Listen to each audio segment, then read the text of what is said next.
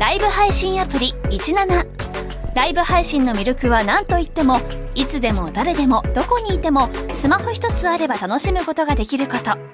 17ではライバーと呼ばれるライブ配信者によるトーク音楽バーチャルやゲームなどの様々なライブ配信や著名人を起用した番組配信を24時間365日お届けしています。さらに現在17では月曜日から金曜日の「オールナイトニッポンゼロをリアルタイムでライブ配信中。パーソナリティやスタジオの様子を映像付きでお楽しみいただけるほか17限定のアフタートークもお届けしています。ぜひアプリをダウンロードしてお楽しみください。ニッポン放送辛坊治郎ズームそこまで言うかをポッドキャストでお聞きの皆さん。日本放送の増山さやかです。いつもポッドキャストでお聞きいただきありがとうございます。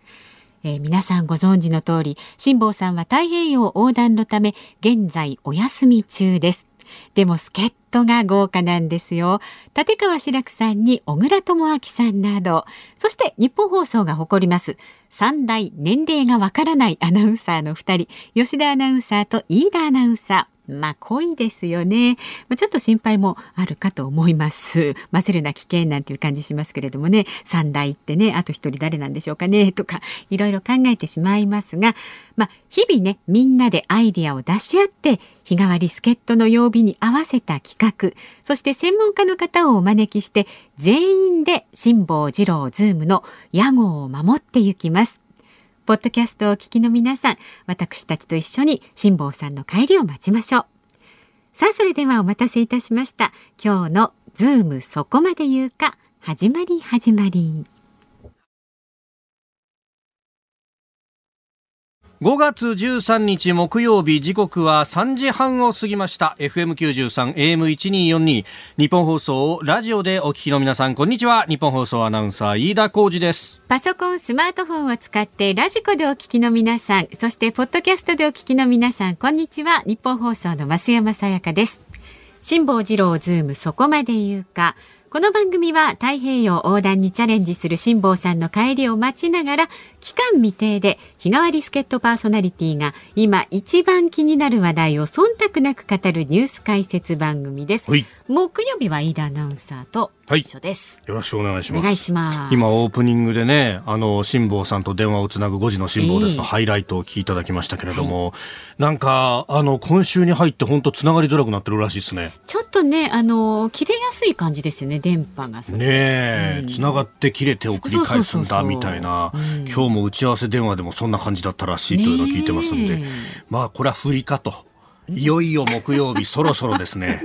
毎回つながると思うなよと。えー、なんか時差も4時間ぐらいもあるような海域に来ているということで。でね、えー、辛坊さん時間だとすでに、うん、えー、3たす4で7時半と。この時間で。夜のね、昨日のね。ねだから、つながる頃には夜の？お5足す4だから9時ぐらいと。そのくらいです。ちょっと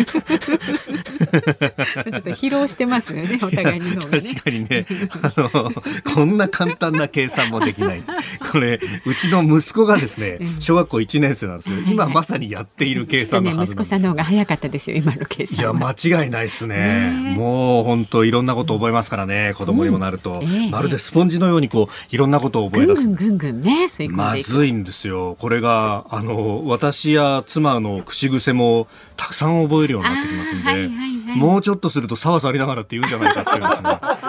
俺なんか小学1年生でさわさりながらってね家の中でもなかなか油断はならないぞみたいな、ね、ちゃんとしたね日本語でね話してあげてくださいよ。うん、そうなんですよ。うん、僕あのうちあのちっちゃいチワワ飼ってるんですけど、うんうん、チワワに対してですね私もあの酔っ払ったりなんかすると、うん、あの犬てめえこの野郎とか言ったりするんですけどそれをですね子供が真似するようになって 妻からあんたっていうですね。そうなんです。日本語っていうのはねえきちっと使わないといけないな子供は見てますよ意外とね。そうなんですよね、そう。でね今日やっぱ子供すげえなっていうニュースがですねあの夕刊各紙入ってきたんですけれども、えーその中にですね、あのーこれは読売だったかな？あ読売ですね。あのネット上ではすでに話題になってましたがあのカブトムシは夜行性を覆したというですねえー埼玉県、えー杉戸の小学6年生柴田亮君、はい。これずっとあの研究をを続けてというか観察をこう続けたと、ええ。えーえー自宅の庭にあるですね、えー木に昼間にカブトムシが集まる様子を見て不思議に思い毎日3から5回飛来数を記録し始めたと。あでこれをですね研究成果をまああのー山口大学のですね、うん。えー講師の方、カブトムシ関連の本で知ったという人に連絡を取ってですね、で、この人と一緒に論文にまとめて、で、その論文がえ今度アメリカのですね、えー専門誌に載ると。載ったと、えーアメリカの生態学の専門誌エコロジーに掲載されたんだと、カブトムシっていうと夜に集まるあ。から。そうそう夜に木にこう蜜塗りに行って、そうそうそう。夕方蜜塗りに行って。よっしゃこれで明日の朝にはななんつってここにうじゃうじゃカブトムシが集まるぞなんて言ってね、で朝早起きして行ったもんじゃないですか。ねえ、いやところがあれ あれは何だったんだと、え。じゃあ昼間に塗っといてもよかったじゃねえかって夜じゃなくてよかったんだ。いやー本当なんかそういうこう子供の頃の常識っていうのはこうどんどんと覆されるんだなと。ねねえ最近の教科書を読むとなんてね結構いろんなこと言われるじゃないですか、もうすでにねそうそう変そう。いい国作ろう鎌倉幕府じゃないんだぜとか 聖徳太子っていうのは、あの教えられないんで馬宿の王子なんだみたいなとかね、えーもうなんかやっぱり増山さん。ちょっとリセットリセットしてからまあ、長く生きるといろんなねことが変わってきますよね。何なんですか？それ。いやいや、タイはございません。タイはございません。そうですか？ええまあでも子供には無限の可能性があるっていうのがね、ね。うちの息子もこういうことなんかやってくんねえかなと思うんですけれども。あややるかもしれないですよ。こういうこうなんか動物の生態とかに関しては、んもう最近ゲームばっかりですね。あの集まれ動物の森でですね。ゲームの方でねそうそうそうそうそう。うんうんなんかあのーいろんな魚のことを覚えるんですけど、覚えるんですけどやっぱゲームの中だけなんで実際の魚を見ると怖がって触れないみたいなね、現代っ子。ああ、本当ですね。ね面白い。ね。さあ、えー今日もですね、えー5時半までお送りしてまいります。お付き合いください。はい。では株と為替の値動きです。はい今日の東京株式市場日経平均株価は3日続落です。ん昨日と比べまして699円50銭安い2万7448円1銭で取引を終えました。まあこの心理的な節目となる2万8000円割り込みまして、はいおよそ4ヶ月ぶりの安値水準になっています。んで前日のアメリカ市場が下落したほか国内では新型コロナウイルスの感染が広がり経済活動の制約が強まるとの観測から内需関連銘柄などに売りが目立った。う。うん。あの日経の今日の夕刊の一面がアメリカの市場インフレ加速警戒というふうに出てます、まあ、長期金利、えー10年ものの国債の利回りが上がってきた、えーそうすると、まあ、国債の価格としては下がってきているということがあるので,、で目先、この先あのコロナが収まって経済が回復すればインフレがあ強まってくると、まあ、そうすると金利が上がって、えー企業がお金借りにくくなって、はい。で、えー企業業績悪化するんじゃないかっていうような、えー連想で売りが入ったということなんですが、なんかね、それに加えて、あのーここのところハイテクの銘柄はですね、結構下げてきてるということがあって、ええこれはいハイテク株を中心にですね、あのーこれから上がっていくぞっていう株ばっかりを買っている結構あの有名なファンドがいくつかあるんですが、ええ。そのファンドが、えーここへ来て結構あの値段が下がってきてると。ハイテク株のその先行きみたいなものがちょっと一服するんじゃないかっていうのが、アメリカなどで市場全体にこう雰囲気として広がってきているところがあると、えー今日もソフトバンクグループだとかファーストリテイリングだとかですね、まあいろんな銘柄売られてるんですが、やっぱハイテク銘柄ちょっと冴えないというところも、えー一つ市場の流れのキーワードとしてはあるようです。で為替はですね、はい。現在1ドル109円70銭付近で取引されています。ん。昨日のこの時間よりも1円、えー近くや円安が進んでいるという形ですね、はい。さあズームそこまで言うか。この後3時台のニュース解説コーナーズームオンでは菅総理大臣の看板政策デジタル庁が9月に発足という話題で4時台は農業ジャーナリストの浅川義弘さんご登場です。深刻化が伝えられる食料問題。世界は日本はどんな道へ進むべきなのかにズームします。5時台はコロナ禍の正社員有効求人倍率が1を割り込む。今政治が政治が議論すべき経済政策とはお送りした。お送りいたします。はい、さらに 5時のオープニングは先ほどもね、えー、オープニングでありました生存確認テレフォン5時の辛抱ですお届けします。ラジオの前のあなたからのメッセージもお待ちしています。で、今日木曜日ですので、番組の最後にかかるエンディングリクエスト、辛坊さんに捧げたい曲を大募集です。はい、まあ、なんでその曲を選んだのかということもね、はい、ぜひ一緒に書いて送ってください。メールは zoom アットマーク一二四二ドットコム z o o m zoom アットマーク一二四二ドットコム番組を聞いての感想やツッコミなんかもね、ツイッターでどうぞ。ハッシュタグ漢字で辛坊治郎、カタカナでズーム、ハッシュタグ辛坊治郎ズームでつぶやいてください。この後は昨日夕方から今日にかけてのニュースを紹介するズームフラッシュです。今回のゲストは広島カープを悲願の初優勝に導きましたミスター赤ヘル山本浩二さんです。昭和のプロ野球を彩ってきたレジェンドに迫る「プロ野球レジェンド」火曜夜10時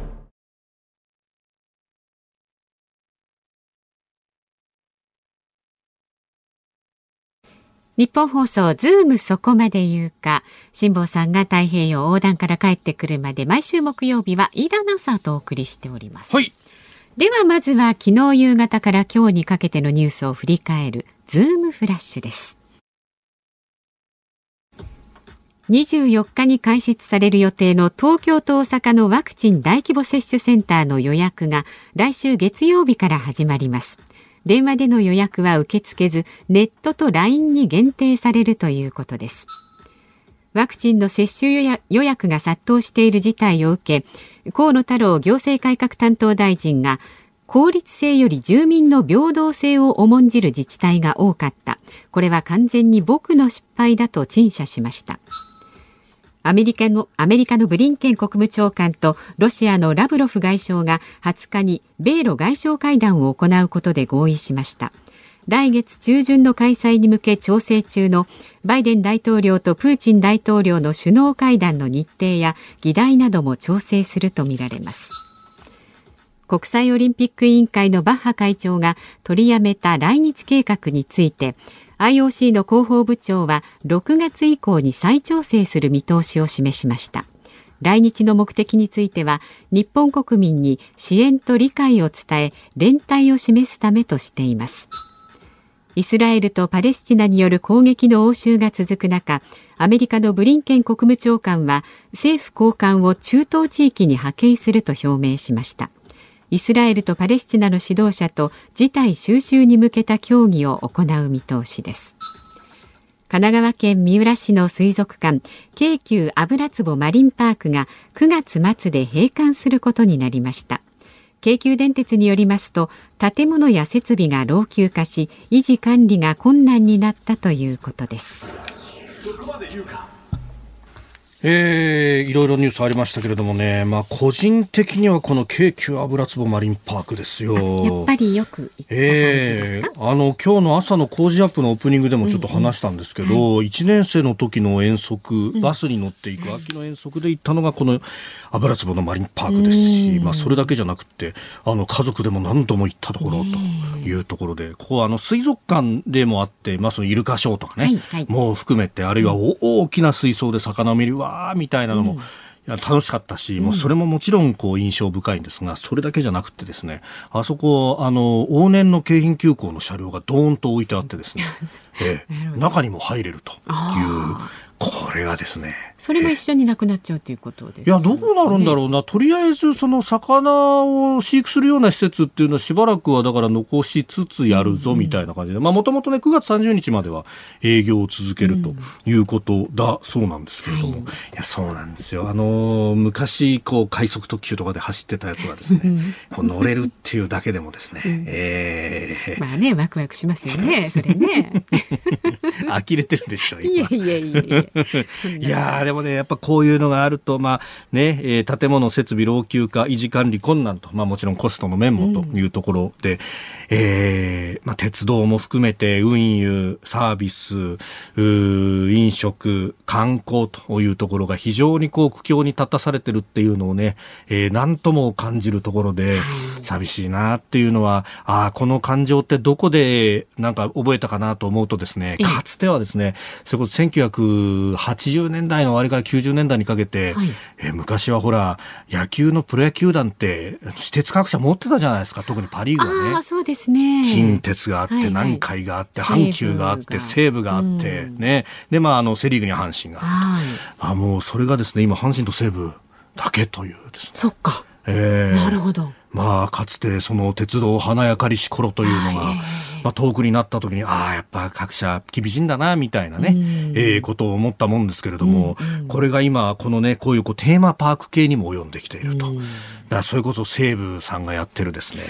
えー、豊島園も惜しまれつつと。確かにそうです。えー、それは南海がこうずっと手がけてきた三崎公園というですね、うん、これはあの三崎公園駅っていうのがね、ちゃんとあって、うん。はい、もうそこへアクセスも含めてこう作ってきたというのがあるんですが、これもですね、あの、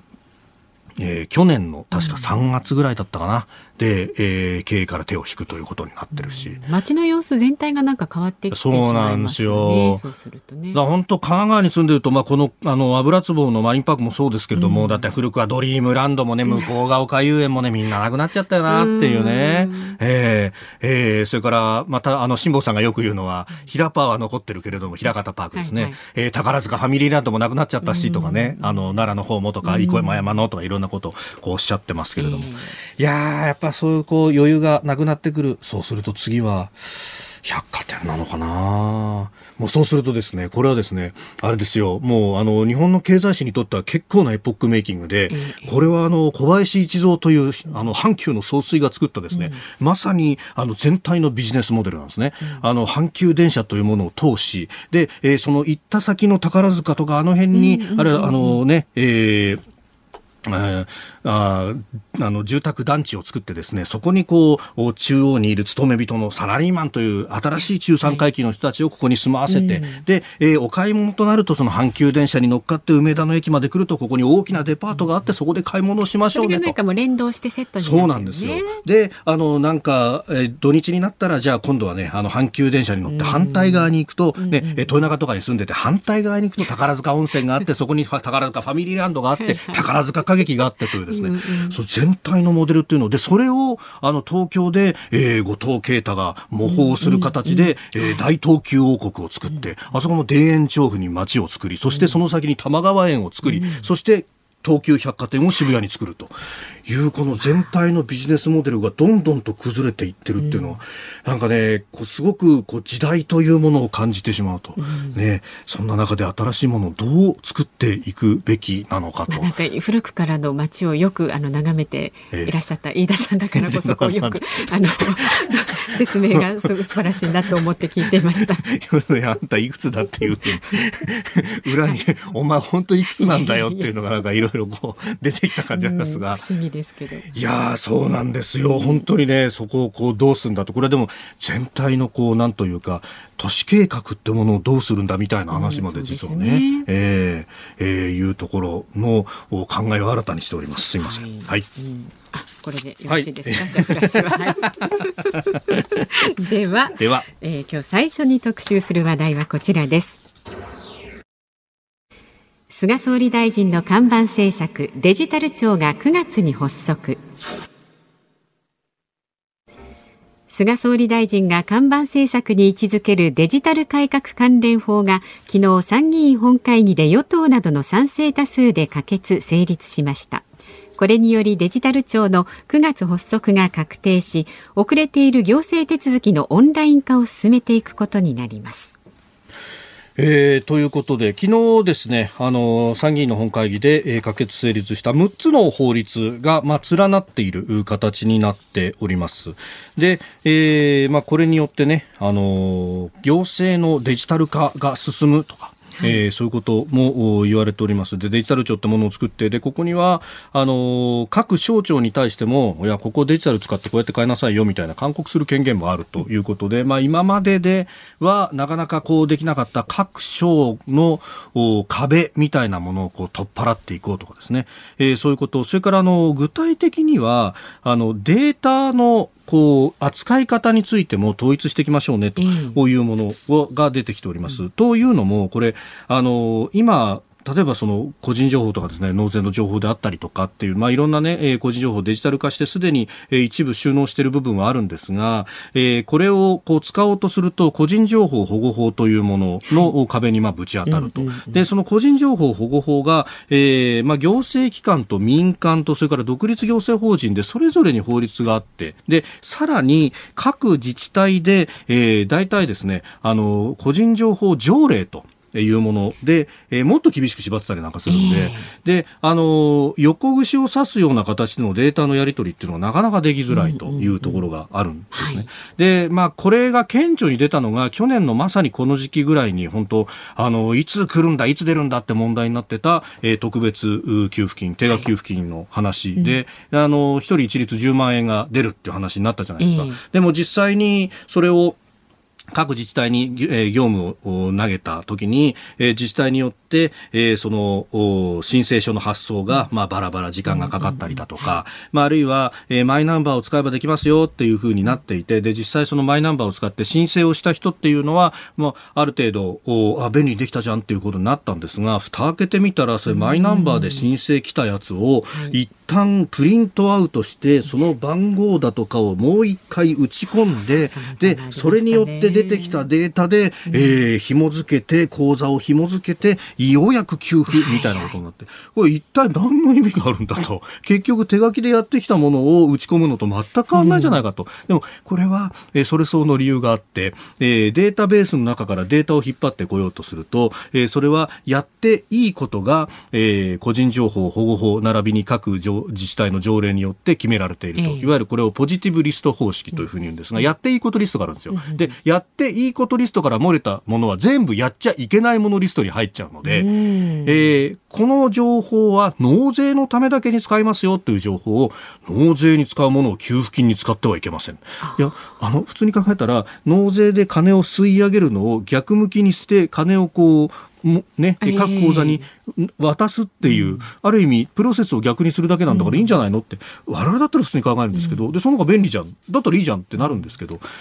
法律の世界はそうはいかないと。うん、まあこれもですね、あのずっと、まああのかつてこの個人情報についての、まあ法案が審議されたりとか、マイナンバーだとか、もっと前の重機ネットの話だとかの時に、まあ少しでも情報が、えー、政府によって監視をされると監視社会がとか、国民総背番号制が、みたいなのがですね、えー、ずっとこう批判が続いてきたんで、えー、そういうふうに二重三重に縛りをかけるということになってきたんですが、それが結局入り口のところで詰まっちゃうと。いうことがこう状態化していった。それを少しでもこう解消しようという、まあ、ある意味、まずは条件一緒に揃えましょうねっていうだけで、ポジティブリスト方針が変わってないので、ここをですね、あの、岩盤をどんどん突き崩していくっていうのが、デジタル庁一番最初の、まあ、細いんですけれども、そういう仕事になっていくんだろうなと。だから、目に見えるところで変わるまでっていうのは、実はいろんな規制がこの国にはあるんだよっていうですね、えいかにも辛坊さんが言いそうなことですが、え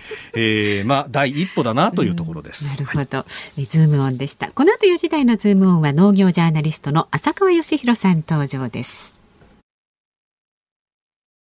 今回のゲストは広島カップを悲願の初優勝に導きましたミスター赤ヘル山本浩二さんです昭和のプロ野球を彩ってきたレジェンドに迫る「プロ野球レジェンド」火曜夜10時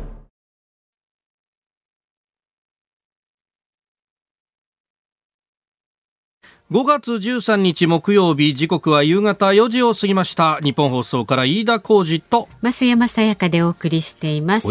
さあちょっとここであのプロ野球の試合の中止の情報入りましたのでお伝えします。神宮球場で行われる予定でした。ヤクルト対広島が、えー、先ほど3時45分頃天候の回復が見込まれないため今日は中止ということが決まったということです。ま。で、まあ、日本放送のショーアップナイターは夕方5時30分から横浜スタジアムの DNA 対巨人戦。解説野村弘樹さん。実況日本放送山田徹アナウンサーでお届けいたします。うん。レーダー見るとね横浜スタジアムのあたりっていうのも弱い雨が降ったりという感じ。降ったりやんだりというね,、まあね。えー、ところですが、まあ、このぐらいだったらやれるだろうというところなんですかね。今のところね、はい。はい。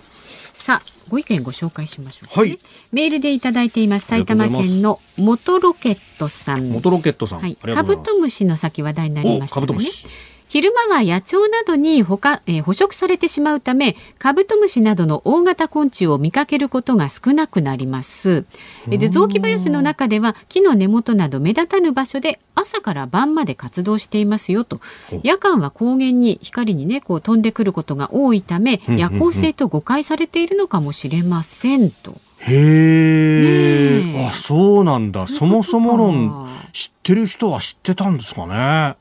ね野鳥などが食べちゃうから見かけることが少ないと。野鳥食べちゃうんですかあんな硬そうなもの。まあねあんな硬そうなもんでもひっくり返せば柔らかいのかもしれないですよ。そっち側から食べるのかもしれないし。なるほどね。ねえなるほどねいろんなこと知ってますね皆さん。ね、本当ですね。ねそれからね、神奈川県川崎市の白いもみあげさん。はい油壺マリンパークの動物たちはどうなるのかな？ちゃんと引き取り先が決まればいいなと。ええええええなんかこれあの報道によるとですね、はいえー現在400種類ほど飼育しているそうなんですけれども、えー400種類も？えー生き物は他の施設へ移ると。で、えー9月30日に閉館ですが、その後もですね、飼育や、えー施設管理に必要な体制を維持して、お客さんは入れないけれどもと。どで、あの、すべての生き物の譲渡が完了するまで責任を持って対応をするんだということだそうであります。じゃあね、ご安心くださいというところですね。で、それから、あの、近くというか隣接するところにですね、ホテルケーキ油壺館長荘という施設もあるんですが、そこも、まあ、時期未定ですけれども、閉館をして、えー両施設の跡地には、あー京浜急行と大手デベロッパーが共同で、温泉や宿泊、マリンアクティビティを備えた観光拠点を25年度に整備するよ。あーまあ、そういう観光地にはなる予定なんですね。温泉か。なるほど。という感じですが。また楽しめるね、施設ができるといいですけどね。ビーチリゾート的になってくるんですかね。そうするとね。あの辺のですね、あの、荒磯のあたりっていうのは、結構あの、新業アナウンサーに聞くと、特撮のロケ地になってるんですよ。そうなんですか。そうらしいですよ。それがあるんで、新業アナウンサーは、あそこで、こう、卒業研究のために、足しげく通ったんだと、熱く話しております。そうなんですかいろんな曰くがあるんだな。というか、なんだ、あそこオタクホイホイかみたいなね。ちょっとなんて言い方。ひょっとしたらあれですよ、吉田アナウンサーが自転車で行ってたかもしれない。集合させますね、いろんな人を。わかんないですね、そうかもしれないしね。京急さんからどんどん離れています。本当ですよ。いろんなご意見をお寄せください。はいメールはズームアットマーク一二四二ドットコム。ツイッターはハッシュタグ辛坊治郎ズームでつぶやいてください。この後は農業ジャーナリストの浅川芳裕さんにお話を伺っていきます。今回のゲストは広島カープを悲願の初優勝に導きましたミスター赤ヘル山本浩二さんです昭和のプロ野球を彩ってきたレジェンドに迫る「プロ野球レジェンド」火曜夜10時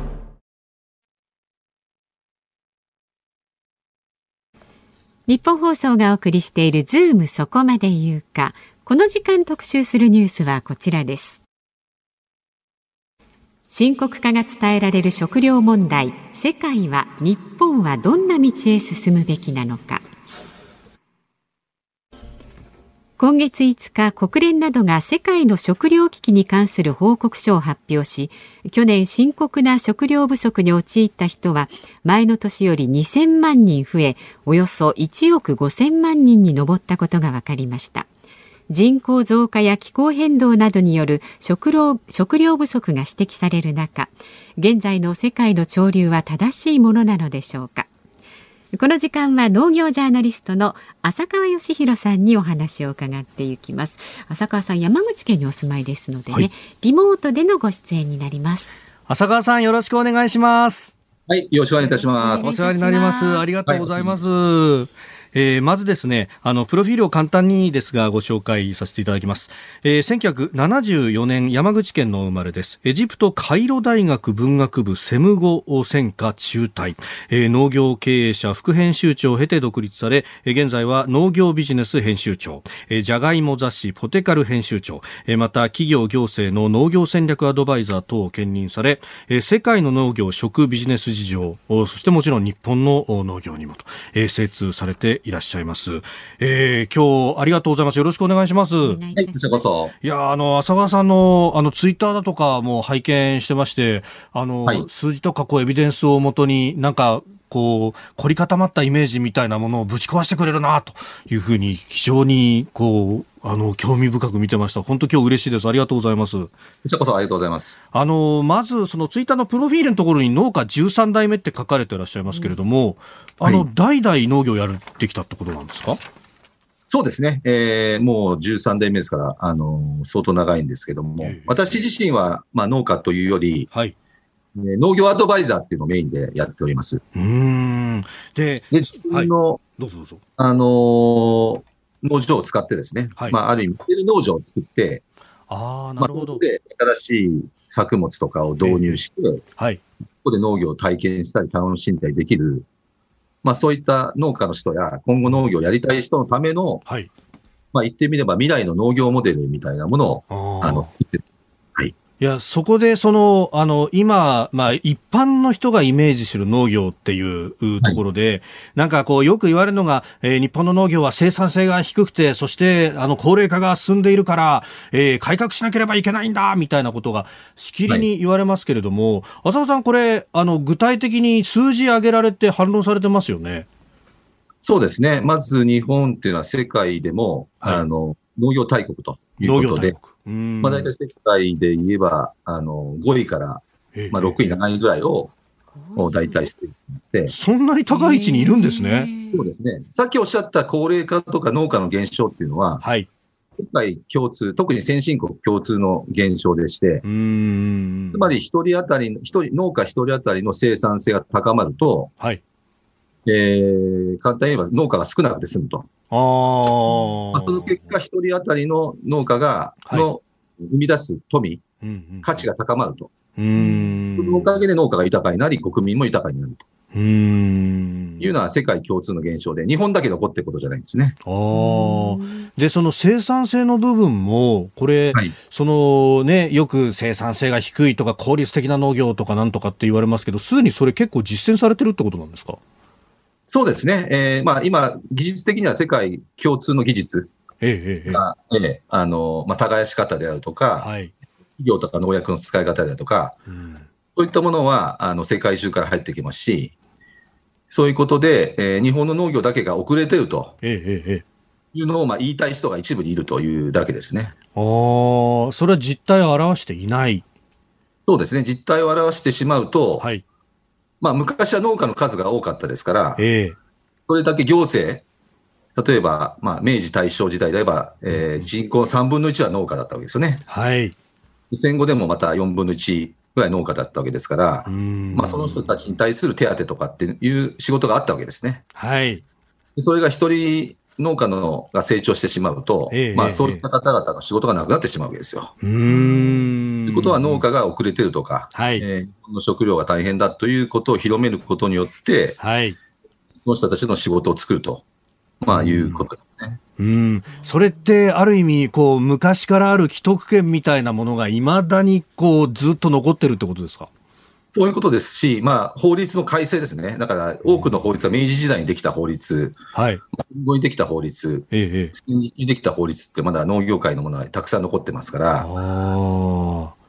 だからそれが、その、政治的、えー、法律的には正しいと。はい。だけどそれは実態にあのそぐわない状況になっているというのは今の状況ですね。まあ、それが学校の教科書とかを通じて、はい、あのえーまあ、ある種の洗脳を受けてますから、現場に行かないで頭の中で日本の農業はだめだと。い。うのが、はい、あの刷り込まれているということです。端的にその成成長阻害というか、こういう法律の部分というと、どういった法律がネックになることが多いですか、まあ、例えば、えーと、農水省が、はい、えー、あの農家に対して何を作りなさいと。うん。例えば米とか麦とか、はい、大とか、えー、国民を食わせるためにこれを作ったらこんだけの補助金をあげますと。うんうんうん。はい。なってますから、はい、まあ、つまり、あの、社会主義でいう計画経済。ええで、えー、農家の自立性を奪っているとですね。うん本来ではもっと成長できるんだけども、はい、その成長機会を、あの、物理的というか精神的な面、うん経済的な面で奪っているということですね。でこれだけ補助金とかで指導しているにもかかわらず、この日本の食料自給率は低いんですよ、危機なんですよ。ってこうずっとこう言われ続けてきて久しいですが、これはどうですか、はい、えーと自給率に関して言えば、まあ、これの政策を取ってるのはですね、特にカロリーベースで言えば、はい、先進国でもほとんど日本しかないと。いうことですね、はい、まあ、これは正しい生活政策であれば、他の国も採用してるはずですから、あのまあ、それも採用もしたのも、まあ、日本の農業弱いと、はい、えー、ためと、あと農業の国際交渉ですね、農産物の、まあ、TPP とか、はい、この前のガット・ウルグアイラウンドの交渉であるとか、えー、まあ、そういった時に相手国に対して、弱いから勘弁してくれと。いう、まあ、弱者戦略ですね。はい。取るための、まあえー、方便であったと。いうのが今も続いているということですね。うん。浅田さん、日本は世界5位の農業大国、大嘘だらけの食料自給率という本、えー、15万部を超えるベストセラーともなってますけれども、あの、あれからもう変わっていないということですか、この日本の農業政策っていうのは。えー、とそうですね、これは、あのまあ、これは変わってないですね。あのまあ、一部ですね、はいえー、成長戦略というような、えー、あの言葉はよく農業界でも聞かれるんですけども、はい。まあ、それはあくまで、えー、農家に対する、まあ、縛りですね、うん。の部分は増えてますから。増えてるんですね。ええ。まあ、ある種逆行しているところもあります。どんなところが増えてるんですか？えー、具体的にはですね、まあ、あるえー、さっきもちょっと申し上げたように、ある作物を作った方が補助金をもらえるとか、ええまあ、要するに農家の作る自由、はい。まあ、売る自由ですね。ええ。えー、いうのを、まあ、すべて自由にしない限り、まあ、賞味の実力ってのは発揮できないですよね。うん。まあ、皆さんのメディアの境界でも何言っていいかとか、はい、で何喋っていいかっていうのが決められてしまったら、それはね、はい、ことができませんから、まずそこのマインドの自由からですね、農業は対応しないといけないかなとあの、一時期、その減反政策をいよいよ転換するみたいなことが言われて、で、その、あの、まあ、食料としてのお米じゃないものを作るとまた補助金がみたいな話も出ましたけれども、ああいうのっていうのも、形を変えたこれは縛りっていうことになるわけですか？そうですね、まあ、減反廃止っていうのは言葉だけで、実際は、はい、えっと、家畜用の餌を作ったら、えー、あの、減反したことになるという政策で、まあ、お米という価値の高いものを、はい、あの家畜に食べさせるっていう、まあ、罰当たりの政策してるのは日本、世界でも日本だけなんですよね。うん。まあ、そういったふうに、はい、あのまあ、縛りという意味では、えー、ある意味強化されている部分もあるということですね。あこれ、その縛りから、こう、そんなもん知らないって言ってやる自由っていうのは農家の方々には全くないんですか？いや、全く、あの、えっ、ー、と、野菜であるとか、果物であるとか、お花、まあ、特に花なんか食べ物でないもの。に関してはほとんど自由です。ああ、そういうところでは、じゃあ、創意工夫であるとか、競争の果実みたいなものっていうのは生まれてきてるわけですか？もちろん、あの、お米でも他の業界でも生まれてはいるんですけれども、うん、えー、それがは、あの、農家もその、えー、補助が得られるというのが当然だと、はい、やっぱり長い習慣になっていますから、うんまあ、それが残っているというのが、えー、問題で、それをまあ問題視してないこと自体が問題だということですね。あどうなんですか、そういうのって若い人ほど、なんか俺たち自由にやりたいっていうふうに思うような気もするんですけど、やっぱ若い人から変わってきてるんですか？いや、若い人もその、特にお米とか麦とか大豆とかの業界になれば、ええ、どうしてもその、もらってるのは当然なので、え、もらわないのでやるというのは、競争不利になりますから、ええそれを一人の力で変えるってことはなかなかできないと。なるほど。そうすると、こう、浅川さん考える、こう、日本の農業、どこから変えていけばいいですか？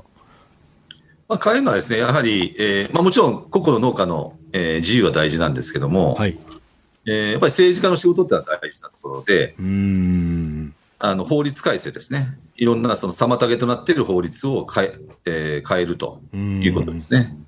そのためは国民が農業にもっと関心を持ってもらって、はい、どういう法律が、えー、どういう農家の妨げになっているのかと。でそういうものを妨げを作るような政治家をまあ選挙で落とすと。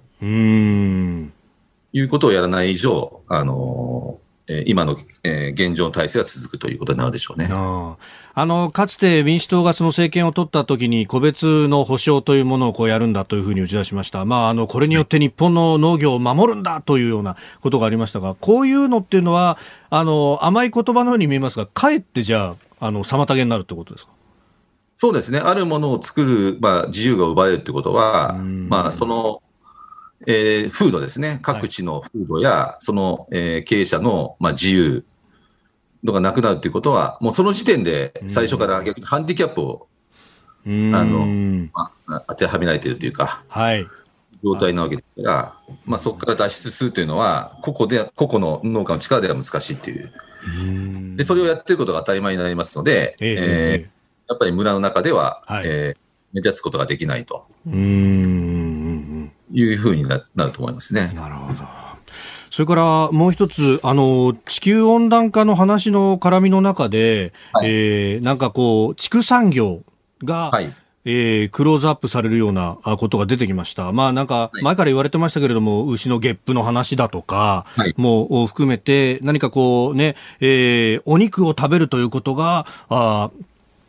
地球に対して優しくないんだみたいなことも出てきましたけれども、こういうあたりというのは実際どうなんですか？えっ、ー、と、まあ、ゲップ問題に関しては、まあ、簡単には、あの、えー、物質としてはメタンですよね。うん。メタンの量が、はい、その、メタンの量が簡単に言えば、長年増えていけばですね、あの温度は上がるんですね。ただし、メタンとは二酸化炭素とは違いますから、はい、えっ、ー、と、10年そこらで大体消失してきます。ですから、世界の、まあ、今の例えば牛の数とかっていうのは、はい、まあ、大体横ばいぐらいになってるんですよね。あそうなんですね。え仮に、まあ、1頭の、まあ、牛が作る肉の、まあ、量っていうのは、毎年増えてますから、まあ、将来的には、えー、数自体が減少傾向になれば、はいまあ、温暖化じゃなくて、かえってですね、冷却化に貢献するわけです。あさ普通の二酸化炭素の車が出す二酸化炭素とか、工場から出る二酸化炭素とは全く違う話なんだけど、それを混同している議論が続いていると。はい、うん。はい。で、なんかね、あの、肉をこう作るのには、たくさんのこう、植物と、そしてたくさんの水が必要なんだから、はい、えー、肉食をやめればその分緑が増えるみたいなことが言われますけれども、これはどうなんですか、実際は？まあ最近ですね、ビーガンって言ってですね、はい肉食を否定して、あの、はい、地球を救うっていうようなですね、えー、あの、えー、的な考え方も、まあ、増えてはいるんですけども、まあ、これはちょっと完全な間違いで、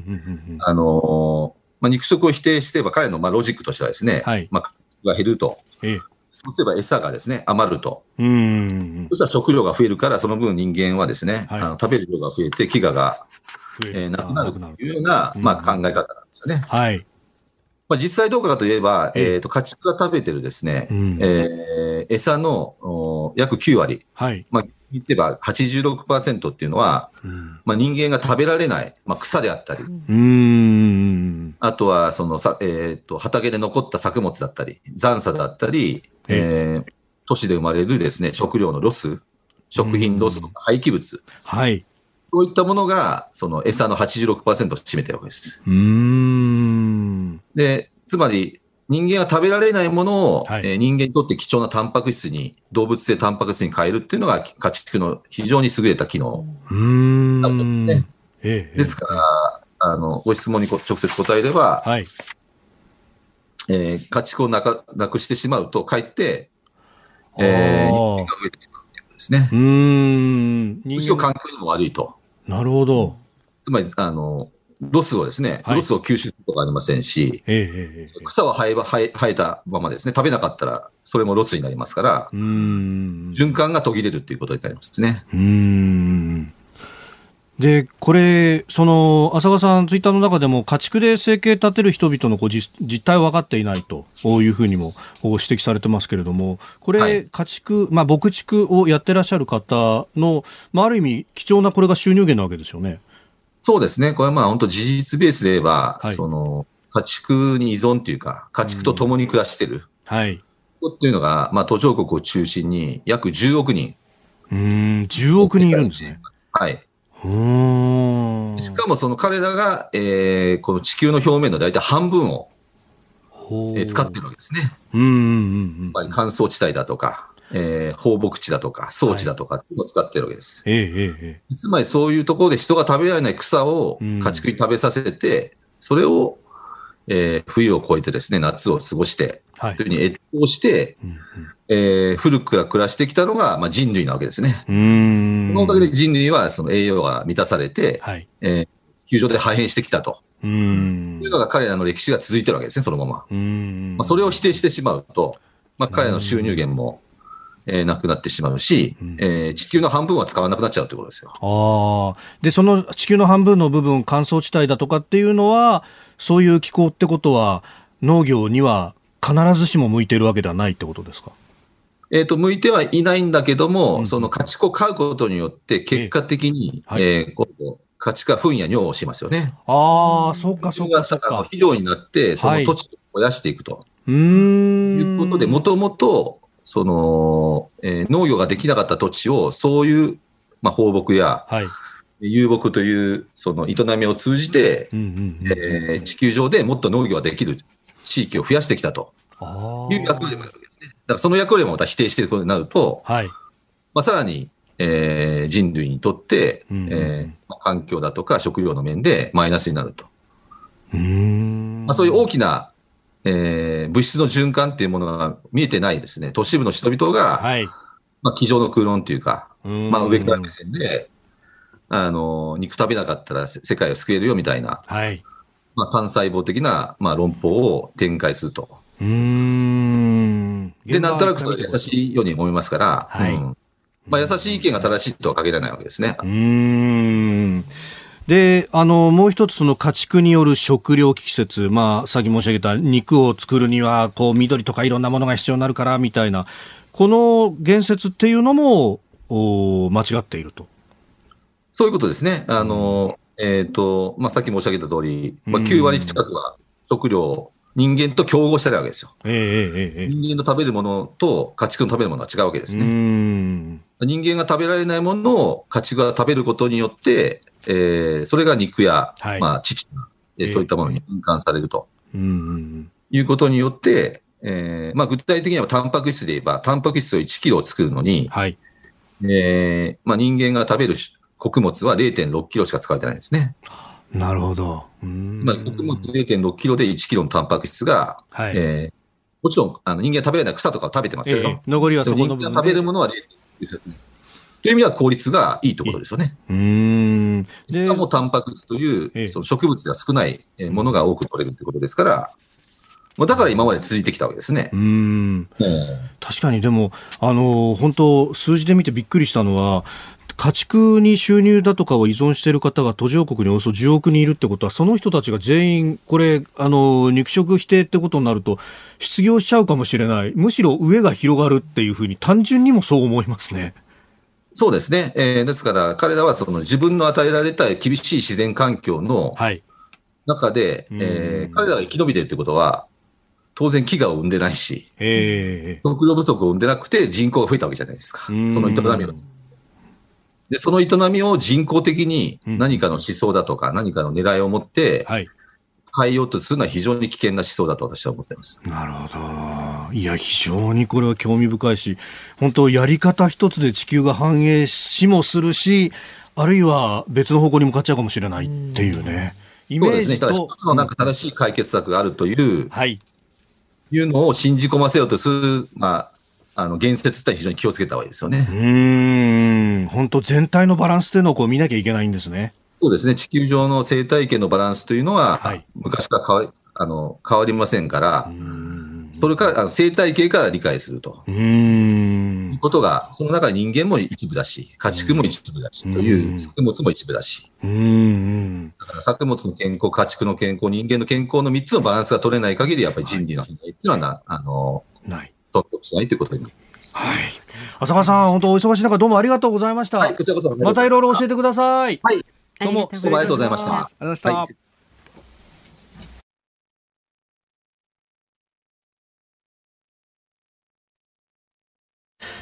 5月13日木曜日時刻は夕方5時を過ぎております。改めましてこんにちは。日本放送アナウンサーの飯田浩二です。こんにちは。日本放送の増山さやかですさあお待たせいたしました。生存確認テレフォン5時の辛抱ですのお時間です、うん、ここのところちゃんとまあ途切れることがあっても出てもらっていますので、はい、大丈夫かな？大丈夫しましょう。さあつながるかどうか、うん、今スタッフが電話かけておりまして。NTT コミュニケーションおいつものお姉さんにお姉さん。頼むよ。お願い。ね、昨日はね幽霊船状態だったっていうね。霧に包まれてというね。霧って太平洋上でもそんなにね出るんですかね。あ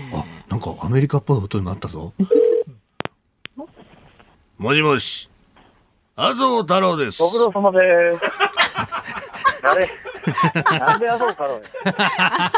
すいません飯田です。思い出した。どうしました？さ飯田君。はい。あのそろそろ安倍さん声かけてみたら？まさにですね。前回の時は、辛坊さんをなんとか救おうと。どうですか？これ太平洋上で聞く安倍総理の飯田君。本当にね、なんかね、あの、なんか、なんか本当に全てが嫌になるよね。そんな。ね、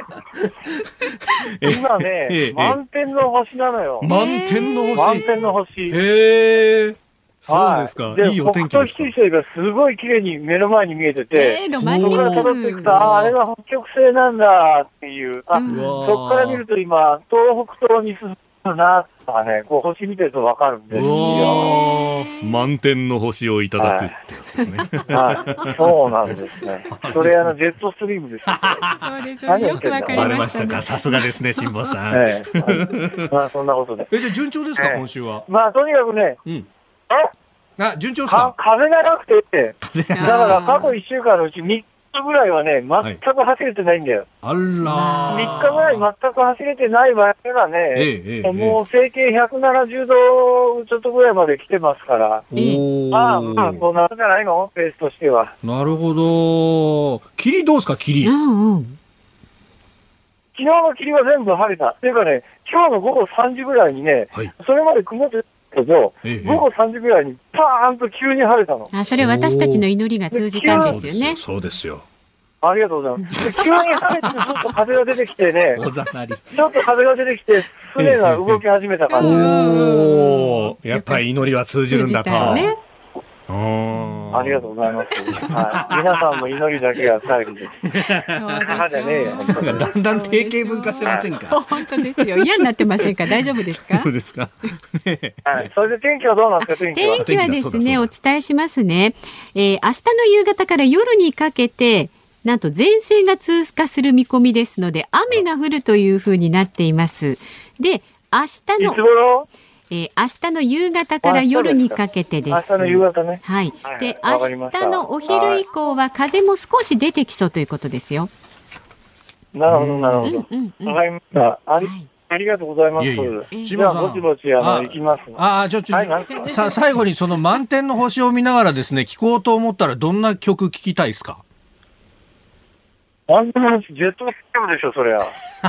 じゃあ、ミスターロンリーでしょ、ミスターロンリー。ミスターロンリー。ミスターロンリー。わかりました。じゃあ、あの、リクエスト届けとばかりにですね、えエンディングでかけますんで。はい。わかりました。ありがとうございます。じゃあ、あの、道中お気をつけて。ね、気をつけてください。ありがとうございます。どうもありがとうございました。どうも。霧も晴れて、満天の星の下で、よかったですね。なんかねロマンチックな中で。どんな気持ちでねその輝く星を見つめてんですかね。いやそうですよね。誰を思ってるんですかね。誰を思ってるか、えー、いやオフィシャルにはオフィシャルにやってたらですけど 奥様ですね。ねカオリン5ですからねですよね。鮮明がね、えー、えーねずこちゃんとか思ってるんですかね。あそこのフィギュアヘッドはあるのか。まだついてますかね。どうなんですかね。えーえー、また、あの、辛坊さん、この番組でもね、えー、月曜から木曜まで繋いでおりますし、えー、それ以外の日も、あの、構成作家の鍋谷さんがですね、えー、話を聞いて、YouTube に上げたりなんかもしてますんで、はい、はい、えー、詳しいことは、まあ、あの、番組のホームページ等々ご覧いただければと思います。ください。はい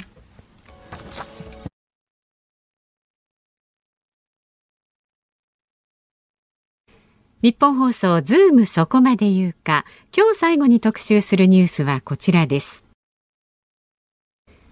コロナ禍の正社員有効求人倍率が1を割り込む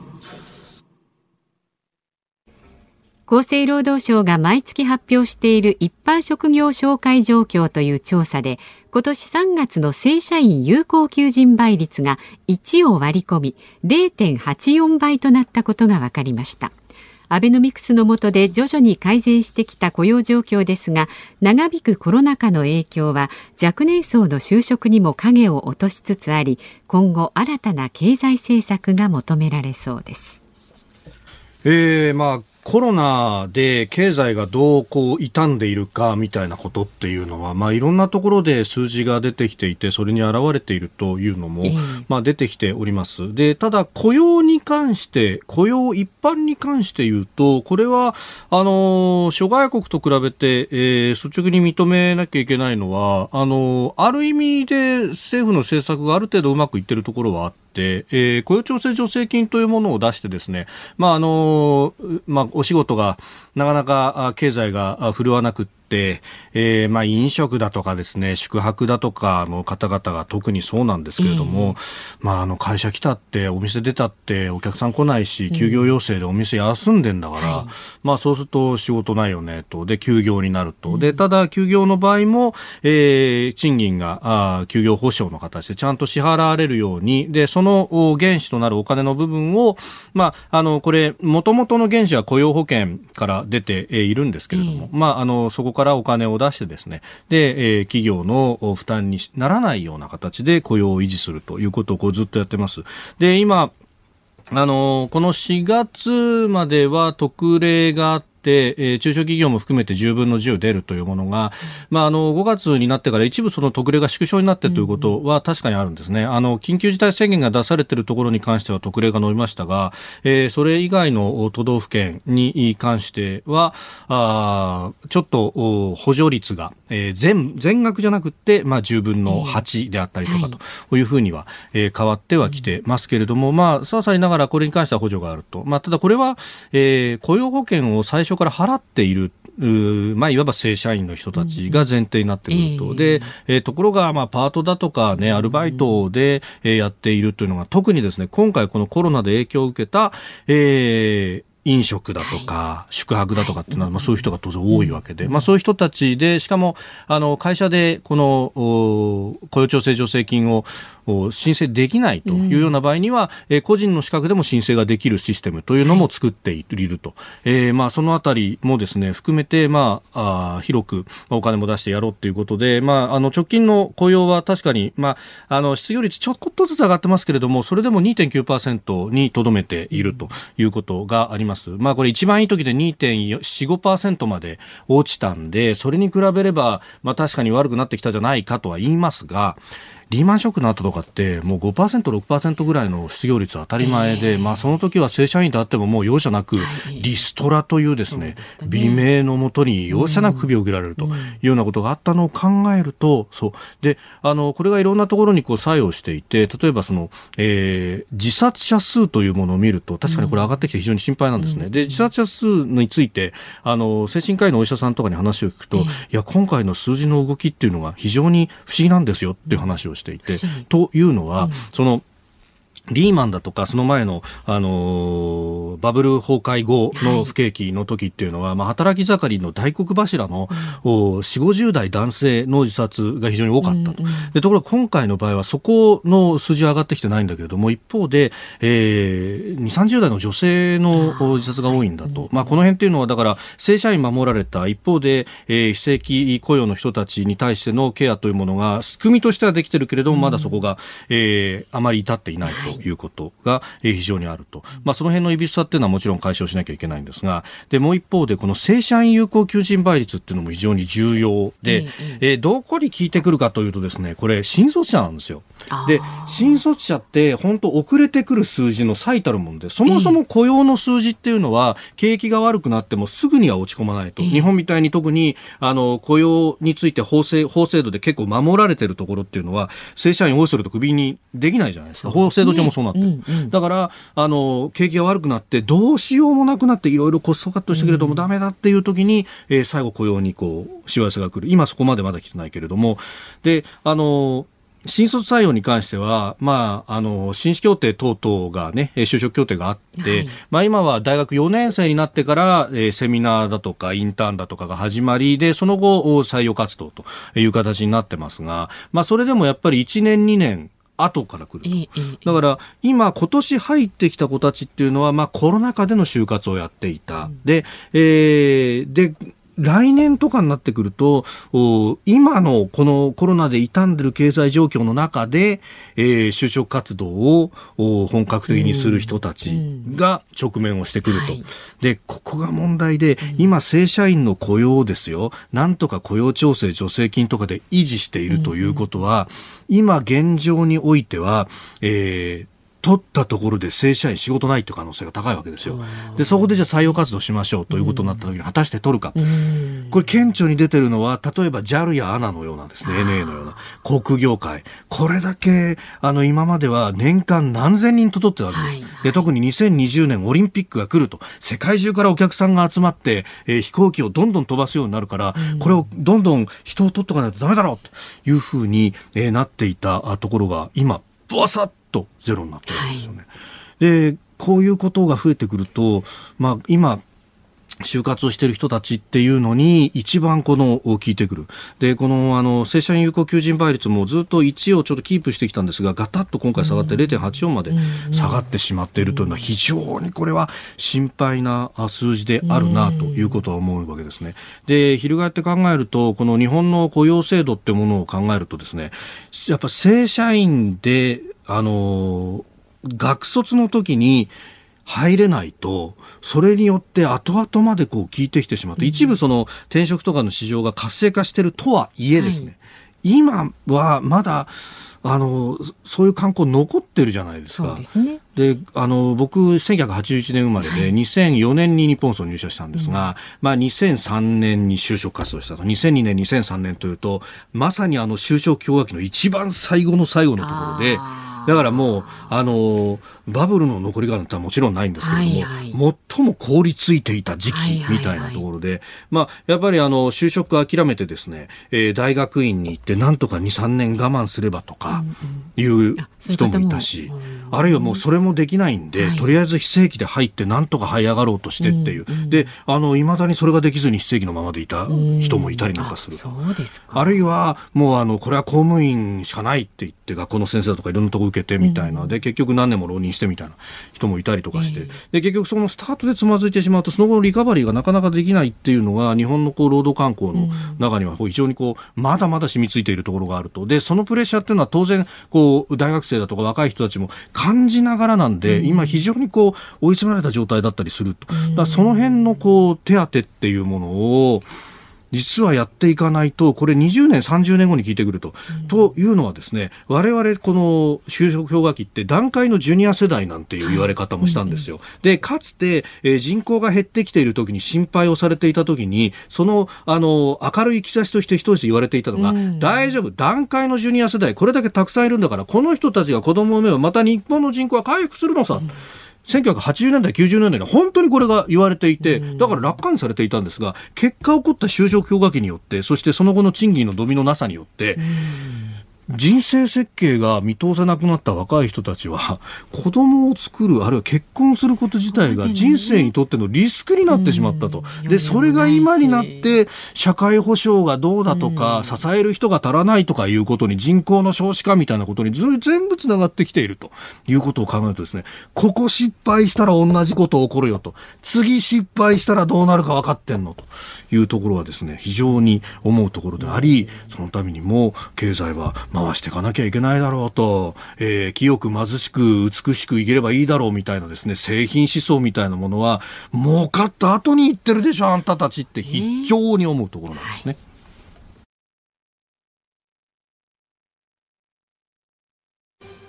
遠い地平線が消えて深々とした夜の闇に心を休める時遥か雲海の上を音もなく流れ去る気流はたゆみない宇宙の営みを告げています。これやっぱ気持ちいいですね。そのドヤ顔がもうなんとかなりませんか？声はいいんだけど、ね、顔、顔がダメ、顔が。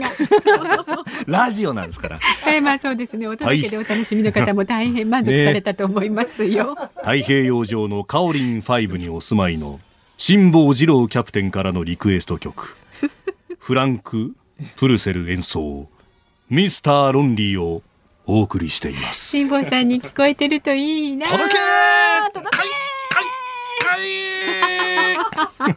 結局 AM っていうね。いやそうなんですよ。いいじゃないですか。えー、本当に。ということでね、辛坊さんのリクエストを今日お送りしました。えー、太平洋からリクエストに答えた番組なかなかないですよ。これ史上初じゃないですか。えー、これはギネスに。ギネスに。誰も確認ができないですよね。太平洋上からそう、ね,、のねリクエストしてるってことがね。ねさあ日本放送、はい、この後はショーアップナイた甲子園球場の阪神対中日戦をお送りしますのでねお聞きになってください、はい、えー、そして明日の朝6時から飯田浩二の OK 工事アップコメンテーター前統合幕僚長の川野勝利さん登場。安全保障について深めてまいります。はい。でその後引き続き春風亭一之輔あなたとハッピーも聞いてください、はい、で来週月曜日のズームは助っ人パーソナリティ立川志らくさん、はい、ゲストが元厚労省医系技官の木村盛夫さんマジっすか。そうですよ。木村盛夫さんにコロナについてね、はい、えー、とっても楽しみ。結構鋭く語っていただきます。いや、おっしゃる通りですね。何並なんでしょうか。待っちゃいますよ。ここまでの相手、飯田浩二と。はい、増山さやかでした。明日の浩二も聞いて、ちょうだい